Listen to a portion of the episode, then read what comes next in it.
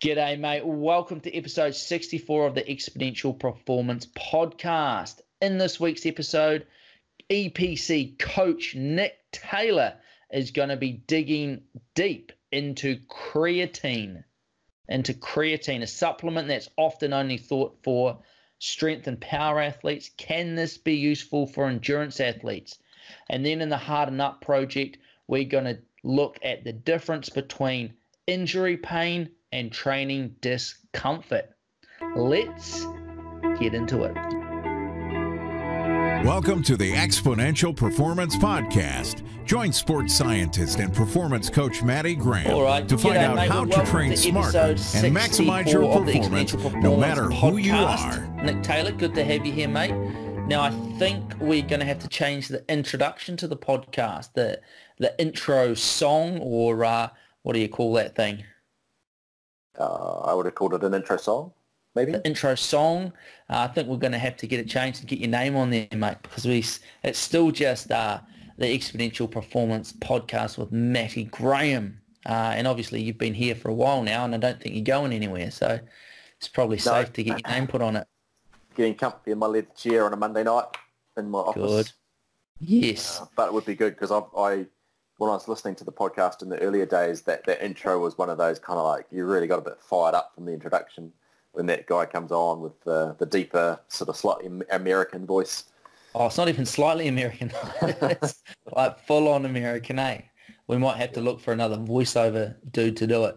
If you know of someone that would be a good voiceover person that, to do the recording, let me know and we'll work on getting a new intro sorted out that includes uh, Nick Taylor's name in it. There you go. Thank you. It's an honour. Mate, so what's been happening this week? Uh, this week, what are we, Monday? So we're at the end of my, a couple of weeks ago I talked about my, my three-week sort of build and training. Um, so that sort of culminated yesterday with uh, race two of the Dunedin Cyclocross Series. Uh, so feeling pretty pretty tired today, actually, after three weeks of, of building. Um, people are familiar with sort of TSS on, a training peak side of things, it was sort of about a about a 550, a 650, and then a 750 in terms of total stress for the weeks. Um, so certainly ramped it up this last week. Um, but feeling good, feeling strong, um, and had a really good race yesterday too, which was good. It was a course that suited me a lot more sort of power um, than hill requirements, so we say. Mm, nice, mate. It's going hard. Yeah, yeah, it's it's a, a discipline that I've kind of jumped on, and it suits me because I'm a, a slightly bigger character. So going up and down hills all day does wear me out, uh, but I can push push quite hard, and I'm getting getting really comfortable with, with pushing harder powers and, and doing some power-based training instead of just heart rate stuff as well, which has been quite refreshing um, and a wee bit more specific, I guess, to, to that kind of cyclocross racing side of things. Mm, nice, mate. Nice. Yeah. Um, before we crack into uh, everything today, I've got a comment that uh, Scott Witherall sent through. Now, Scott uh, is a dude from Dunedin. Um, I helped him out with the Coast to Coast a couple of years ago uh, when he raced it to raise awareness uh, for the I Am Hope uh, charity, raising awareness of mental health. Uh, and this is just a quick message from him that came through uh, in the episode 61 that I did with Milan about mental health for endurance athletes. So here's Scott's comments. Uh, Matty, another guest uh, top interview, fellas. Um, obviously, Matty, as you're aware, I'm pretty keen on uh, positive promotion of mental health. Um, that doesn't always mean mental illness, but um, it's it's just a um, process that uh, lots of us in the community uh, are tapping into on a regular basis, an ongoing basis, and uh, positively positively promoting uh, mental health is a great thing and I think any conversation about it is, is got to be good. There's absolutely a direct link between uh, physical uh, health and mental health and if people are active in just one way or another that's got to be a good thing.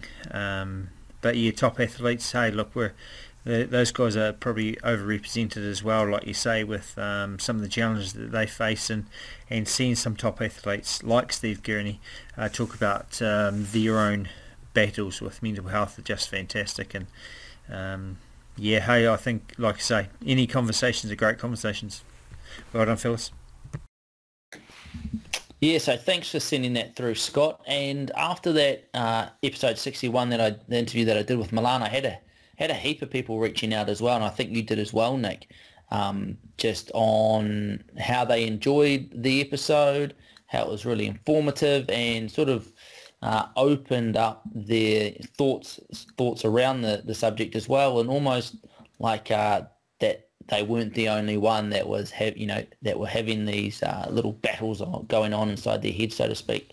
I really liked what Scott said there about um, that mental health is not just about mental illness, although it, it is part of it, but just that just general day-to-day mental health is is really important.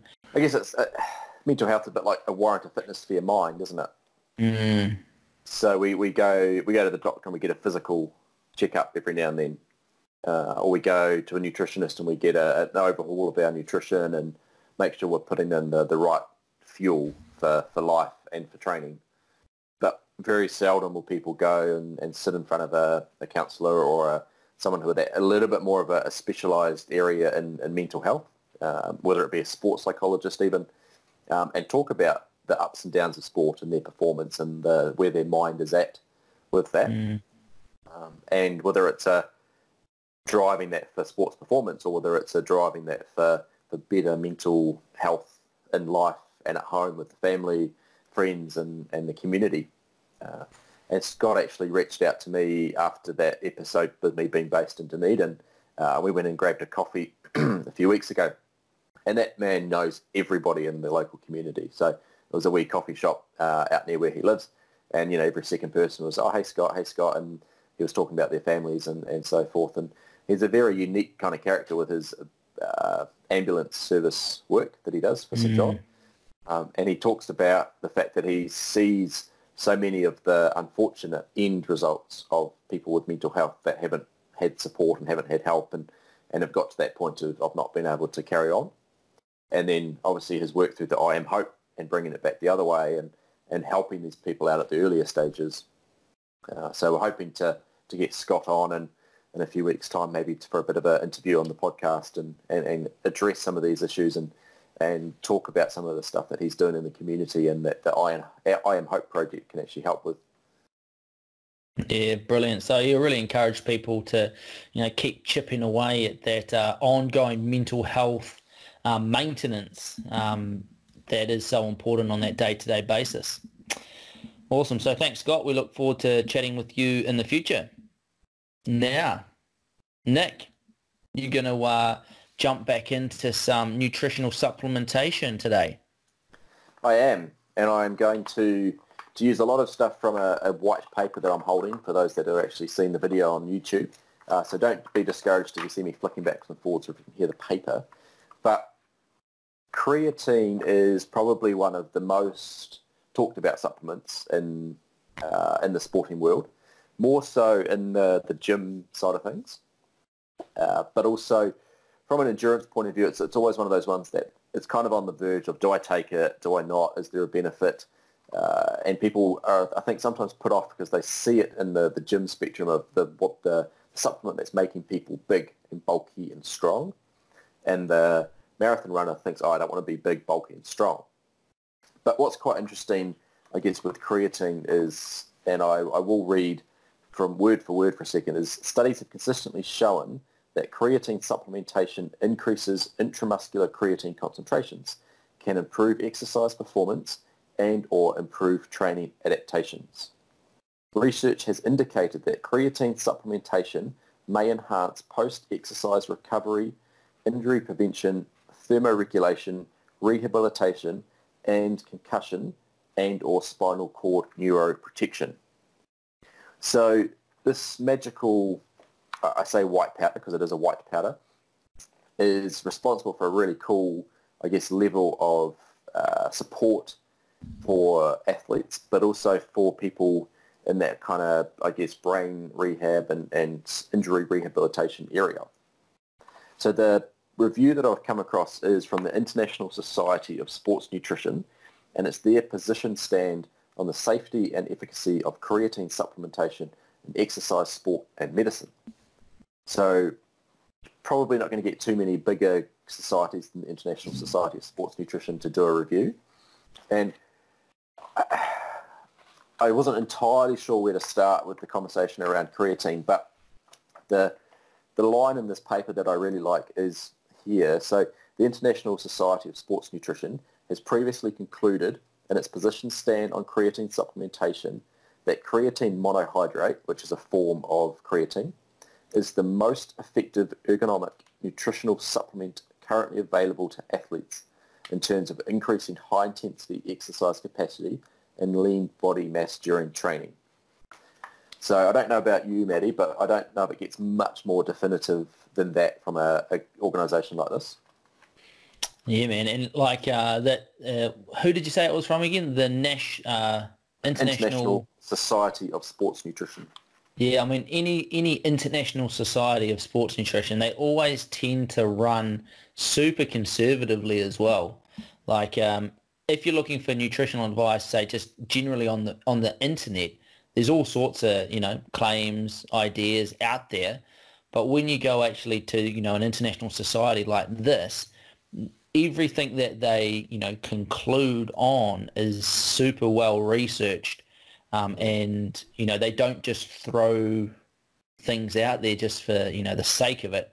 Everything has to be backed up pretty with you know not pretty but very strong you know research evidence. Yeah, and that's probably the hardest part, I guess, for the everyday person looking up on the internet. Okay, mm. I want to research creatine. You type in creatine into the internet, and you're just bombarded with uh, websites after websites from companies that are either making creatine or it's some sort of bodybuilding website yep. that's just talking about how ripped you're going to be or jacked up you're going to be on creatine. Um, and that puts off the average endurance athlete especially. Um, but mm-hmm. we have, I guess, and I, I, honestly couldn't tell you what episode it is. You might have to look that up for me. But when we're talking about the energy systems, that yeah, so uh, episode 54 actually, that sprung to mind as soon as you started talking about creatine episode 54, we delved into the energy systems. Yeah, and so that was the, the PCR system, if I remember correctly, phosphocreatine yes. system. So creatine, I guess, is a, if we go right back to what creatine is, is a what they call a non-protein amino acid. So we've looked at amino acids before. Uh, creatine is an amino acid, but it's a non-protein one, which means it's not being used to form sort of muscular structures in the body when it's put together. Majority of creatine that we get on a daily basis, so everybody listening to this podcast will be getting creatine on a daily basis, and you will have creatine inside your muscles. So when we talk about supplementation, we're not talking about adding something that you haven't got already, which is quite cool. But a lot of it's found in uh, sort of red meats and seafood from a nutritional point of view. Inside the body, the majority of creatine is stored in our muscles. Um, there is also a little bit uh, around about that 5% mark stored in the brain. So 95% is kept in our muscles. Yeah, yeah. Uh, so if you think back to episode 54 when we talked about the uh, phosphocreatine or the um, ATP PCR system, when we're thinking about it, the PCR, the CR of the PCR is creatine. So creatine attaches to the phosphate molecule which helps us convert all of those uh, free-floating phosphates back into ATP to regenerate that energy supply that we're after. So we've got those um, those ATP stored in the muscle, then we've got that phosphocreatine in the muscle as well. So once we're out of ATP, there's another little turbo booster there using the phosphocreatines to donate um, to the ATP or the ADP to give us back to ATP. If you're completely lost, go back and check out episode 54 where we talk about that. But it's not, you don't even really need to know those details in, uh, in terms of, uh, well, it's good to know why they help you, but just by taking it, it's good. So you've got more of the creatine floating around in your system so that when you're going to produce lots of high intensity energy, boom, it's right there ready for it. On, on average, it's reported that, so they use a 70 kg male, which is kind of in, in science is always kind of the reference uh, point. has about 120 millimoles per kg of creatine. So the more muscle mass you have above that, obviously you're going to hold more because we store it all in our muscles. The interesting thing is they report it's about 90 to 100 millimoles per kg for a vegetarian. Now that's probably one of the big mm. sort of takeaways from some of the stuff around creatine is because it's predominantly found in animal meats, uh, vegetarians tend to have a lot less. So the vegetarian kind of power athlete especially um, could benefit quite heavily from some creatine supplementation. But we will uh, have a wee look into that in a wee bit of time. Uh, on average, the body turns over creatine, or I say turnover, needs to replenish about one to three grams of creatine a day. So that's your average person who's not strength training, not power training, or sort of sprint maximally training. So therefore, there are some really cool benefits, I guess, and need for supplementation, especially when you're looking at the, the athlete side of things. Now, a lot of research looks at, like I said before, power sports, so weightlifting, uh, sprint training, sprint cycling, even swimming to some extent. And that's where a lot of the, the recommendations have come from. So one of the, the big kind of question marks for endurance sport has always been around the amount of I guess, water that is re- held or retained while supplementing with creatine. And so when you hold on to water, you tend to get bigger and you, a little bit bulkier, which the bodybuilding community like. But also, obviously, that puts your weight gain up. So there's still some, some questions in, in terms of that aspect with, with endurance sport. But from a generalized point of view, we're going to sort of talk about some, I guess, the dosing and, and how you would supplement it to start with. And it seems to be the most effective way to increase your muscles, create, uh, the muscle creatine levels is to ingest five grams of creatine upwards of five times a day for about five to seven days. So you need this really high kind of ramp to start with. And then post that you can maintain your levels uh, with about three or five, three to five grams a day going forward. Interestingly enough, if you ramp up and you, you really fully saturate your muscles with a creatine supplementation. It takes about four to six weeks for those levels to drop off if you just did the seven days and stop taking it. It takes, yeah, about four to six weeks for it to kind of tail off.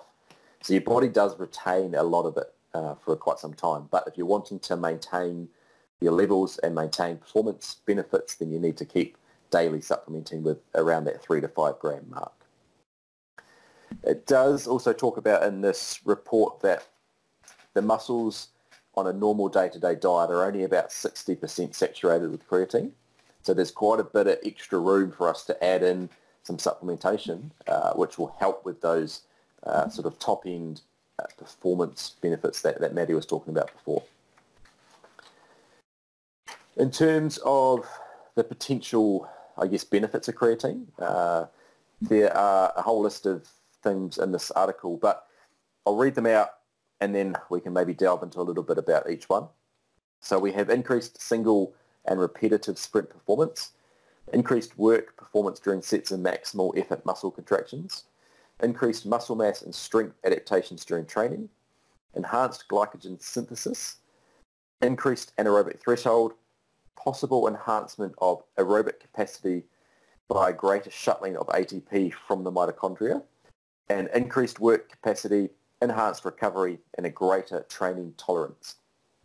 So there's a whole raft of benefits there, whether you're looking at an endurance athlete or a, a power and sprint athlete. And probably one of the, I guess, bigger uh, conversation pieces from an endurance point of view is if you are conducting some sort of strength training in the gym or you are doing some anaerobic work, you're working on your, your VO2 max, you're working on your sprint or your repeat sprints, whether you're a, uh, sort of a road cyclist, you will get some of these training benefits on those key areas, even though it's not 100% specific to your race. But you're going to be able to work harder in the gyms, let's say. So therefore, you're going to be stronger come race day uh, for your Ironman triathlon. So there's a not always a direct creatine increases Ironman triathlon performance, but creatine does XYZ over here, which adds up to, to helping out on race day. Yeah, awesome. And I guess if you are, because uh, I guess that's another hurdle in some people's mind is that, oh, well, I don't do strength training because that doesn't help endurance performance. Do you know what I mean? So if you aren't sure about the link between strength training and endurance, make sure you get back and check out episode 14 uh, where I delve into strength training for endurance athletes and the two different ways that strength training can improve endurance performance uh, directly and indirectly. And if you haven't listened to that, then supplementing with creatine is going to make you perform better in the gym during that direct performance improvement uh, that you're chasing, which is going to Im- improve your maximal strength through your training on a day-to-day basis. And that maximal strength then leads in to improved endurance performance um, through improved uh, neuromuscular uh, activity and rate of force development primarily. But check out episode 14 if you want more background around that uh, that strength training for endurance athletes. Yeah, perfect, perfect. And another another point that they go through in this report is around recovery and how creatine is generally, again, in people's minds, they think pre-workout uh, sort of supplementation of creatine to enhance their training, uh, lifting more, sprinting faster, or whatever it might be. But there is some really cool evidence around creatine's use for recovery. And it says here, since glycogen replenishment, now remember glycogen is the, the stored fuel in the muscles. So when we're exercising, we're using our glycogen to create glucose to energy. So glycogen replenishment is important to promoting recovery and preventing overtraining during intensified training periods. So automatically my mind's thinking, right, like, you know, endurance athletes are depleting glycogen almost daily in their training. Uh, creatine supplementation may help athletes who deplete large amounts of glycogen during training and or performance to maintain optimal glycogen levels. Evidence also suggests that creatine supplementation may reduce muscle damage and or enhance recovery from intense exercise. So here we have a supplementation that you can take simply in a 5 gram powder. 99% of them have no taste whatsoever. And it's going to help with refueling your muscles after training so you can potentially train again harder the next day, which is pretty cool. And further to that, there is strong evidence that creatine supplementation can help athletes enhance glycogen loading. So making sure your muscles are really nice and full of energy before we go out on these prolonged exercise periods. Experience less inflammation following intense exercise. Tolerate higher volumes of training and prevent overreaching or becoming uh, overtrained, I guess, from, from harder training blocks. So it's going to enable you to potentially push harder in training and uh, adapt to that training volume and therefore your performance is going to be higher coming out the other side. So again, some really cool benefits just by, by the sort of simple supplementation process that in, again, even in my mind before I, I jumped onto some of these sort of things, there's always a little bit of, is it, is it good for endurance athletes? Am I just wasting my time with my creatine supplementation? Is it just, you know, helping me when I go to the gym? But I think there's some really cool benefits from that recovery potential, especially, uh, but also mm. from an in, injury prevention. Um, and so the next bit is looking that there's in the peer review literature, there is no evidence that creatine supplementation increases the reported incident of musculoskeletal injuries. So there's a lot of kind of controversy around creatine that it's making people push harder and it's that therefore causes an injury. So there doesn't appear to be any actual hard science that suggests that link is there. Um, and it really says here, if anything, the evidence reveals that athletes who take creatine during training and competition experience a lower incidence of injuries compared to those that do not.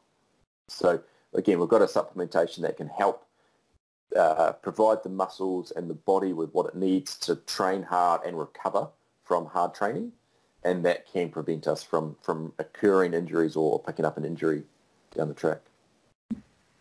Mm, that's an awesome uh, benefit of it, isn't it? It is really. I mean, we've got protein. You know, everyone is fairly well versed these days on taking protein.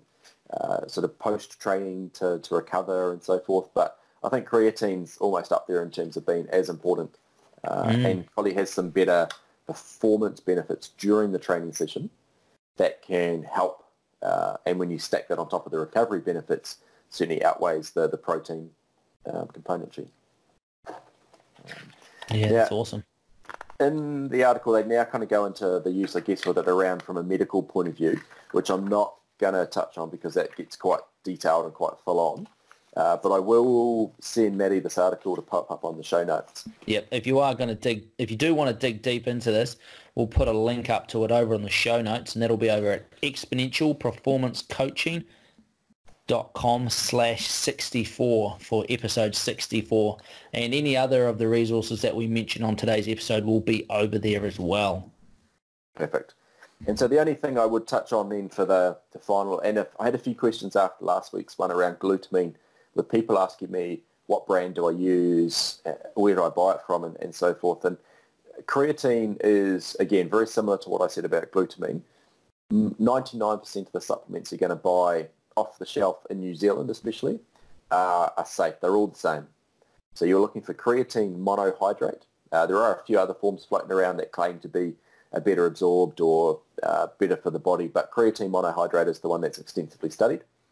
And in New Zealand on the shelf, everything you will be buying will be safe from a, a sort of a substance free.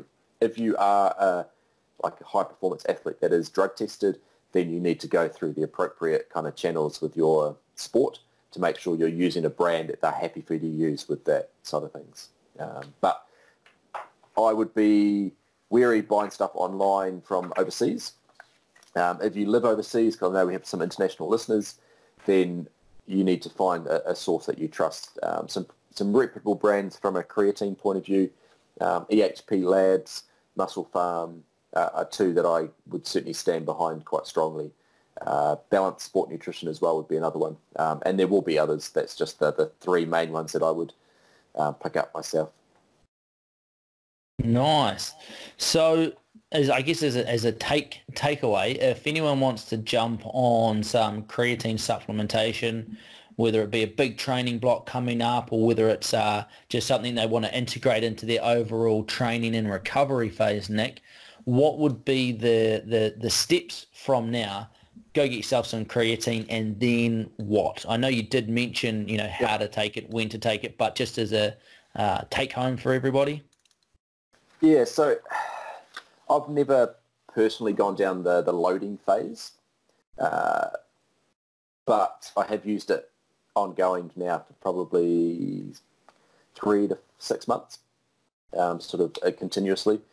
So I'd say if you've got a big block of training coming up in the next few weeks, yeah, grab yourself a tub and jump on a, a sort of loading phase. And they, they talk about 0.3 grams of uh, creatine per kg of body weight.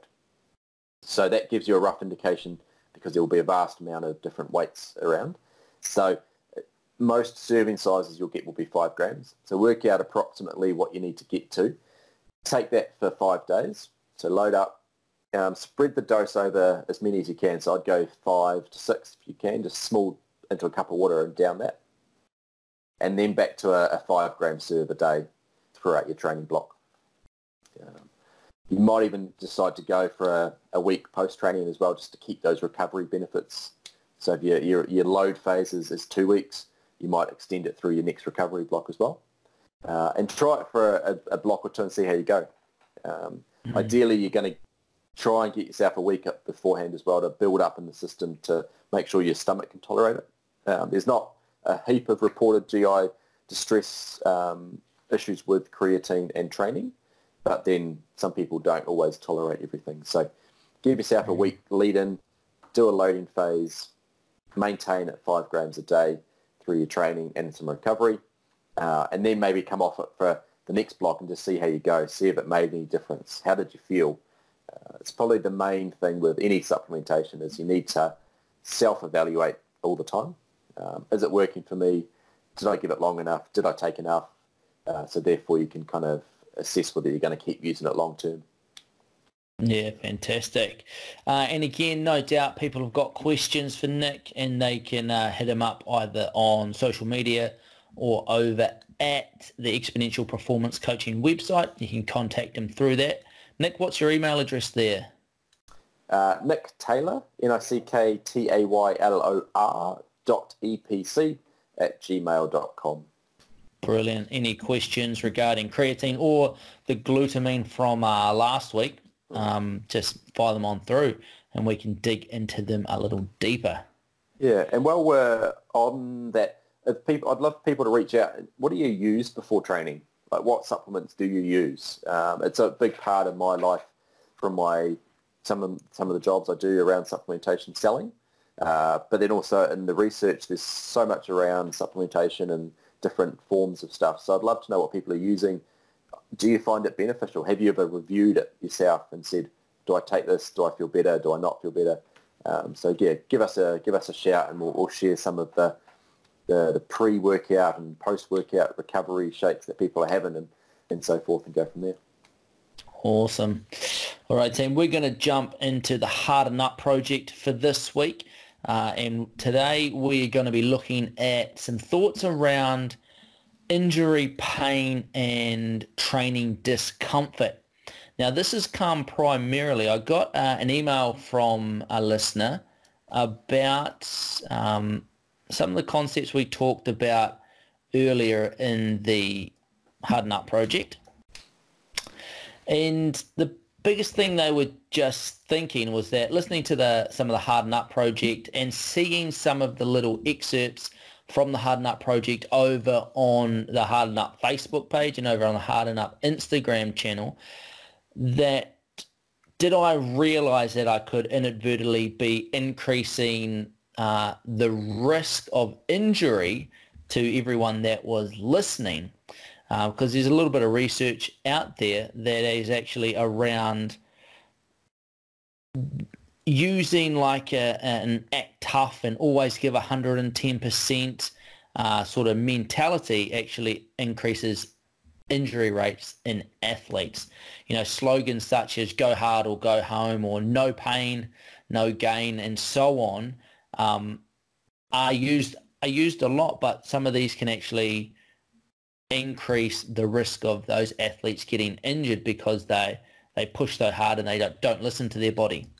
And this got me thinking, um, along with another comment that um, I received about, is this podcast no longer about training smart? Is it just about training harder now or hardening up and, and pushing through? And so the first thing I was kind of a little bit disappointed because I've obviously haven't done a great job of getting the message of the Harden Up project across um, if people are starting to think that's the only thing that we're about. Um, and it's definitely not a case of the podcast is no longer about training smart or training smarter. Um, if you are interested in training smarter, hopefully every episode that we uh, we put out there is some smart type information in there. But there's also, you know, 50 other episodes uh, leading into these that have a lot of specificity around that smart type of training. So merging those two things together, I just wanted to think a little bit more about that that idea that hardening up promotes injury and the second thing around about hardening up not being training smarter anymore. So hopefully we come out of this on the same page and I can get my uh, concepts across to you that will leave you uh, better off in terms of training smart and, and training hard. So the first thing I want to talk about is injury pain versus training discomfort. Now in episode 58, we talked a lot about the ability to endure pain being able to push through that pain barrier when we're training, when we're racing. Nick was preparing for the Motutapu mountain bike race and we talked to him about, you know, it's not going to feel good racing, you know, at a hard intensity. It's going to hurt because when you push at a high intensity on the bike or running or whatever your sport is, it, there's a lot of discomfort associated with it. And potentially I used the wrong terminology, pain versus discomfort. But for me, when you're, you know, smashing it as hard as you can in a racing situation, It's pain. It hurts. It's that signal from your body that, um, you know, you're doing things right. You are pushing hard. But what I really want to make the, uh, the differentiation between is an injury pain and everyone would have experienced an injury pain, that searing pain, that stabbing, that sharp um, pain that instantly comes on that lets you know that something's not right. Now, we don't want to push through that type of pain, especially in training. You know, in racing, if it's a, you know, a big race and you're, you're almost at the finish line or whatever it might be, then use your discretion and push through uh, an injury pain as you like. But during training and on a day-to-day basis, be a little smart about things. We don't want to harden up and push through an injury pain because then it's just going to delay our long-term progression or development. So knowing that injury pain and being very aware to avoid that injury pain when it does come about, I think is one of the most important things an athlete can do everyone's pretty familiar with an injury pain. You know, it's, it's well built into us. If it's sore, we don't want to do it. But this is where it gets a little bit blurry around that that training discomfort or that training pain or racing pain as well or discomfort. So when we train hard and when we're pushing up into, you know, our zone threes, zone fours and zone fives or above into our, you know, neuromuscular power work, there's a certain level of discomfort that accompanies that. You know, the increase in acidosis in our muscles. You know, the more hydrogen's flo- uh, more hydrogen ions floating around, causing that burning uh, feeling. That sort of you know tight chest because we're breathing so hard and our heart feels like it's going to jump out of our chests or our legs, our quads are going to you know exit our skin and just quiver on the road next to us at the end of an interval all of that exercise discomfort is different to uh, injury pain. And knowing that difference is really important so that when you are pushing, if it does start to hurt in terms of that discomfort, you know, this isn't going to cause an injury. But if you feel like a ping in your calf muscle or your knee starting to get, get a bit graty um, as you're running downhill, well, yeah, that there is the signal that either an injury is occurring or has occurred, and we don't want to push through that. So just be a little bit smart about how you're interpreting the signals from your body. Is it an injury pain? If it is, we need to knock it on the head uh, and work at rehabbing or getting rid of that pain. If it is just discomfort associated with training hard or pushing ourselves or racing to our maximum, then that's okay. We can deal with that. We need to work through that um, and be a little bit more cerebral about how we're interpreting those things. Not that it's, oh no, it's the end of the world because my legs and lungs are burning. It's, oh no, my lungs and legs are burning because I'm pushing really hard now. It's just feedback that I'm going fast.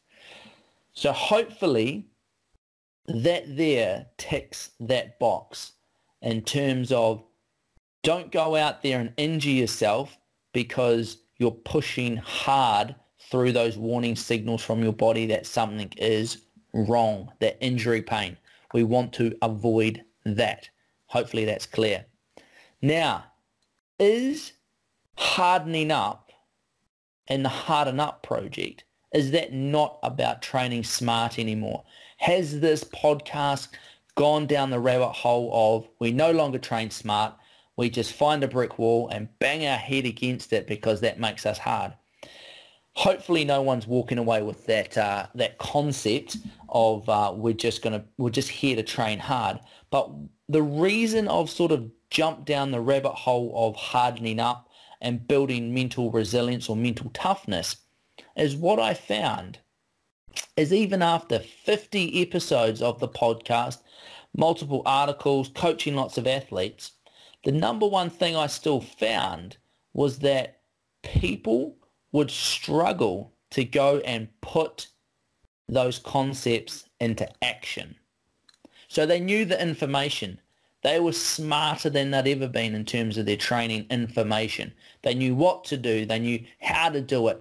They knew how many reps to do. They knew what zone to do. They brought their heart rate monitor. They brought all the supplements they could. They brought a power meter. They got a new bike, new shoes, new wheels. All of this so-called smart training or smart, you know, way they pursue their sport was all done. But the thing is, they weren't going out and doing the hard work. Now, training smart isn't easy.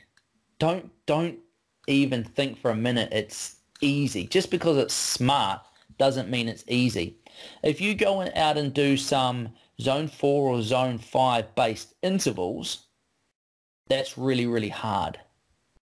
And the reason it's really hard is because that's the intensity that your body needs to adapt to those adaptations and get the, you know, the performance gains that you're after. And you can't just think your way into anaerobic threshold development you need to go out and do the physical work in it, and it hurts and it's hard.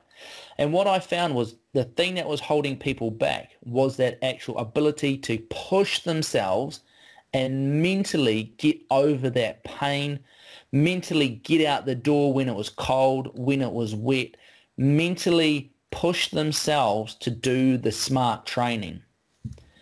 If we were thinking on the opposite side of smart training, let's call it dumb training, Dumb training is kind of just going out, doing the same thing over and over again, probably just at a steady pace because it feels kind of, oh, zone three. It feels kind of hard, but it's comfortable. If you're doing dumb training, it's quite easy to do that because it feels good uh, and you're just kind of stroking your own ego every time you go out. With smart training, sometimes you've got to do things that are a little bit harder to do, such as go slower, into zone one to get that recovery. Hold back a little bit. It's hard to do training in zone two.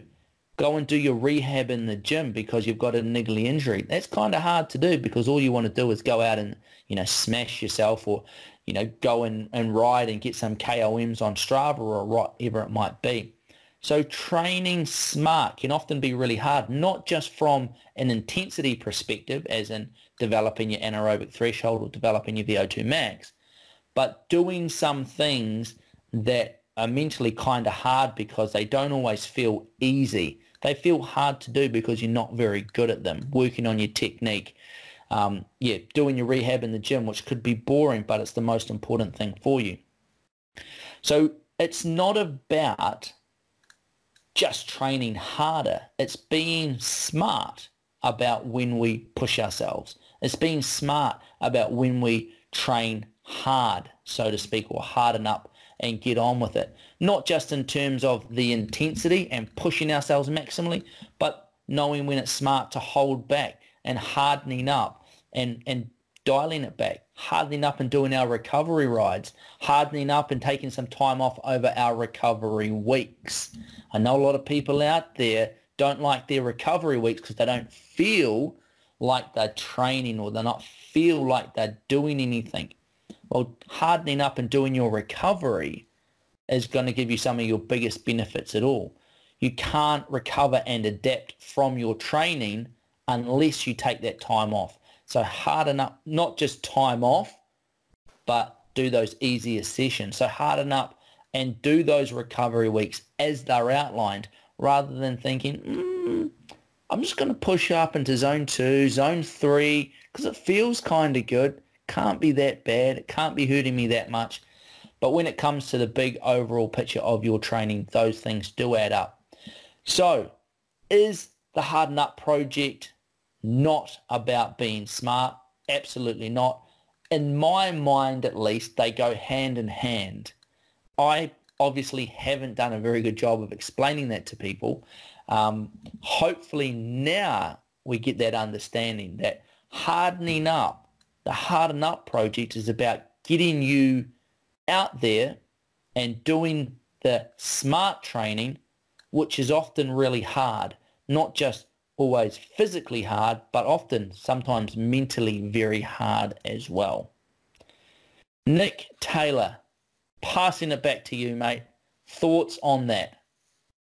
Uh, I think you summed that up pretty pretty well. I guess it was it was tricky for me because I, I knew your intention coming into it, so I've always had had that view of it anyway.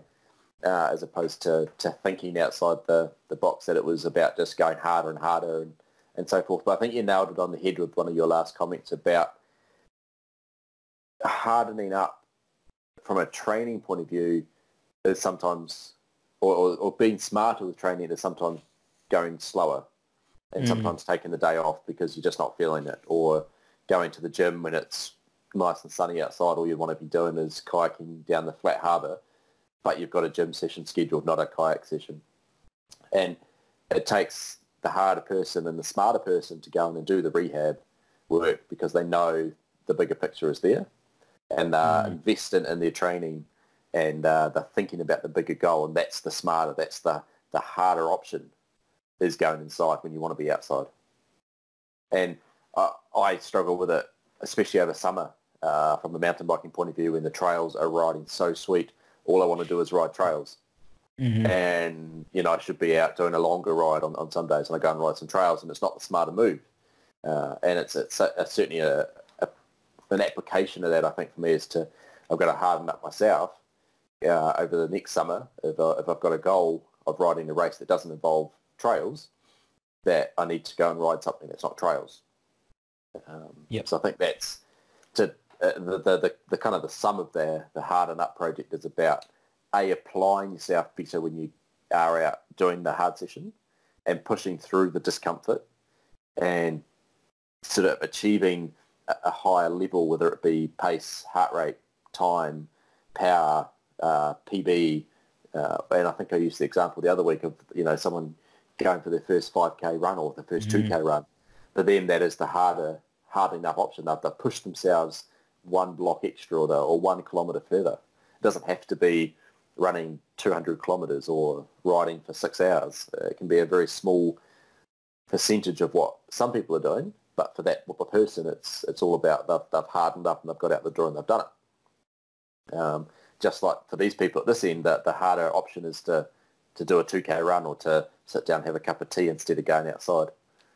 Mm. So um, I think it's, it's, a, it's a great application um, and it's a nice that we've kind of to sort of set it in, almost set it in stone now as to what we mean it to be. Um, so going forward, there shouldn't be too many confusions as to the fact we're not telling people to go out there and smash through that sore back. Um, you know, okay, you've, you've twinged your back on rep number six of your deadlifts, but you better bloody well finish all 10 of them type of thing. So yeah, that's exactly right. And I guess um, what I'm trying to do is go through all of the previous Harden Up episodes and cut out the Harden Up project from the podcast and have them as a bit of a standalone uh, podcast and video uh, or snippets of those. And I'm posting these up over at the Harden Up Facebook page, and that is over at Harden Up project over on Facebook or over on Instagram at Harden Up Inc. as in I-N-C to just build those concepts around the Harden Up project in general um, and also with the other um, aspects of the podcast, the last uh, 60 odd that we've done, there are little snippets of those coming out as well. So if you're looking for a little subject that we've talked about, hopefully you'll be able to go find a single video on that um, or pass that single video along to a friend that you've talked about a concept with rather than saying, uh, here you go, sift through this, you know, one hour podcast episode that I think it's in there somewhere. So keep an eye out for those over on our social media. If you would like to help shape the direction of the podcast in the future, then send us through your questions or topics you would like us to dig into more on the podcast. You can do this either via voice message over at the exponentialperformancecoaching.com website. So it's just exponentialperformancecoaching.com slash ask as an ASK, ask a question, and you can send us in your voice questions over there or you can do it uh, via a message either over on the website or Facebook or Instagram. For all of those resources we mentioned today on the podcast, they're going to be over at the Exponential Performance Coaching website. And that can be found at exponentialperformancecoaching.com slash 64 for episode 64. Make sure you don't miss out on any of the upcoming podcasts or videos by subscribing over on YouTube. And we had a comment the other day of, oh, it's nice to see your faces uh, while I'm listening to the podcast. So we do have a video version of the podcast, which is Nick and I talking over Skype for the last last few anyway and we will endeavour to keep those going. So if you haven't checked those out uh, and you want to, head over to YouTube or come on over to the Exponential Performance Coaching Facebook page or find us over on Instagram to continue the conversation. Over on Instagram, I am at Matty EPC and also Harden Up Inc. Harden Up Inc. And Nick is over on Instagram at it's underscore a underscore Nick's underscore life. Until next time, get out there and train hard, but remember to also train smart. It's a balance between the two. We'll talk to you soon. Mate, thanks for listening. If you would like to support this podcast and see it continue into the future, you can do so in a number of ways. Firstly, make sure you subscribe to this channel on whatever platform you are listening. Like and share the podcast on social media to help spread the word. If you're feeling really generous, head over and leave a review and a rating over on iTunes. This helps spread the word and develop the podcast. Make sure you check out the range of t shirts we have over at the Exponential Performance Podcast store, and this includes the Harden Up t shirts. All the profits from these will go straight back into the podcast directly to help the production of it. All of this will help the podcast continue long into the future so we can keep bringing you the information you need to train hard but most importantly, train smart. We'll talk to you next week.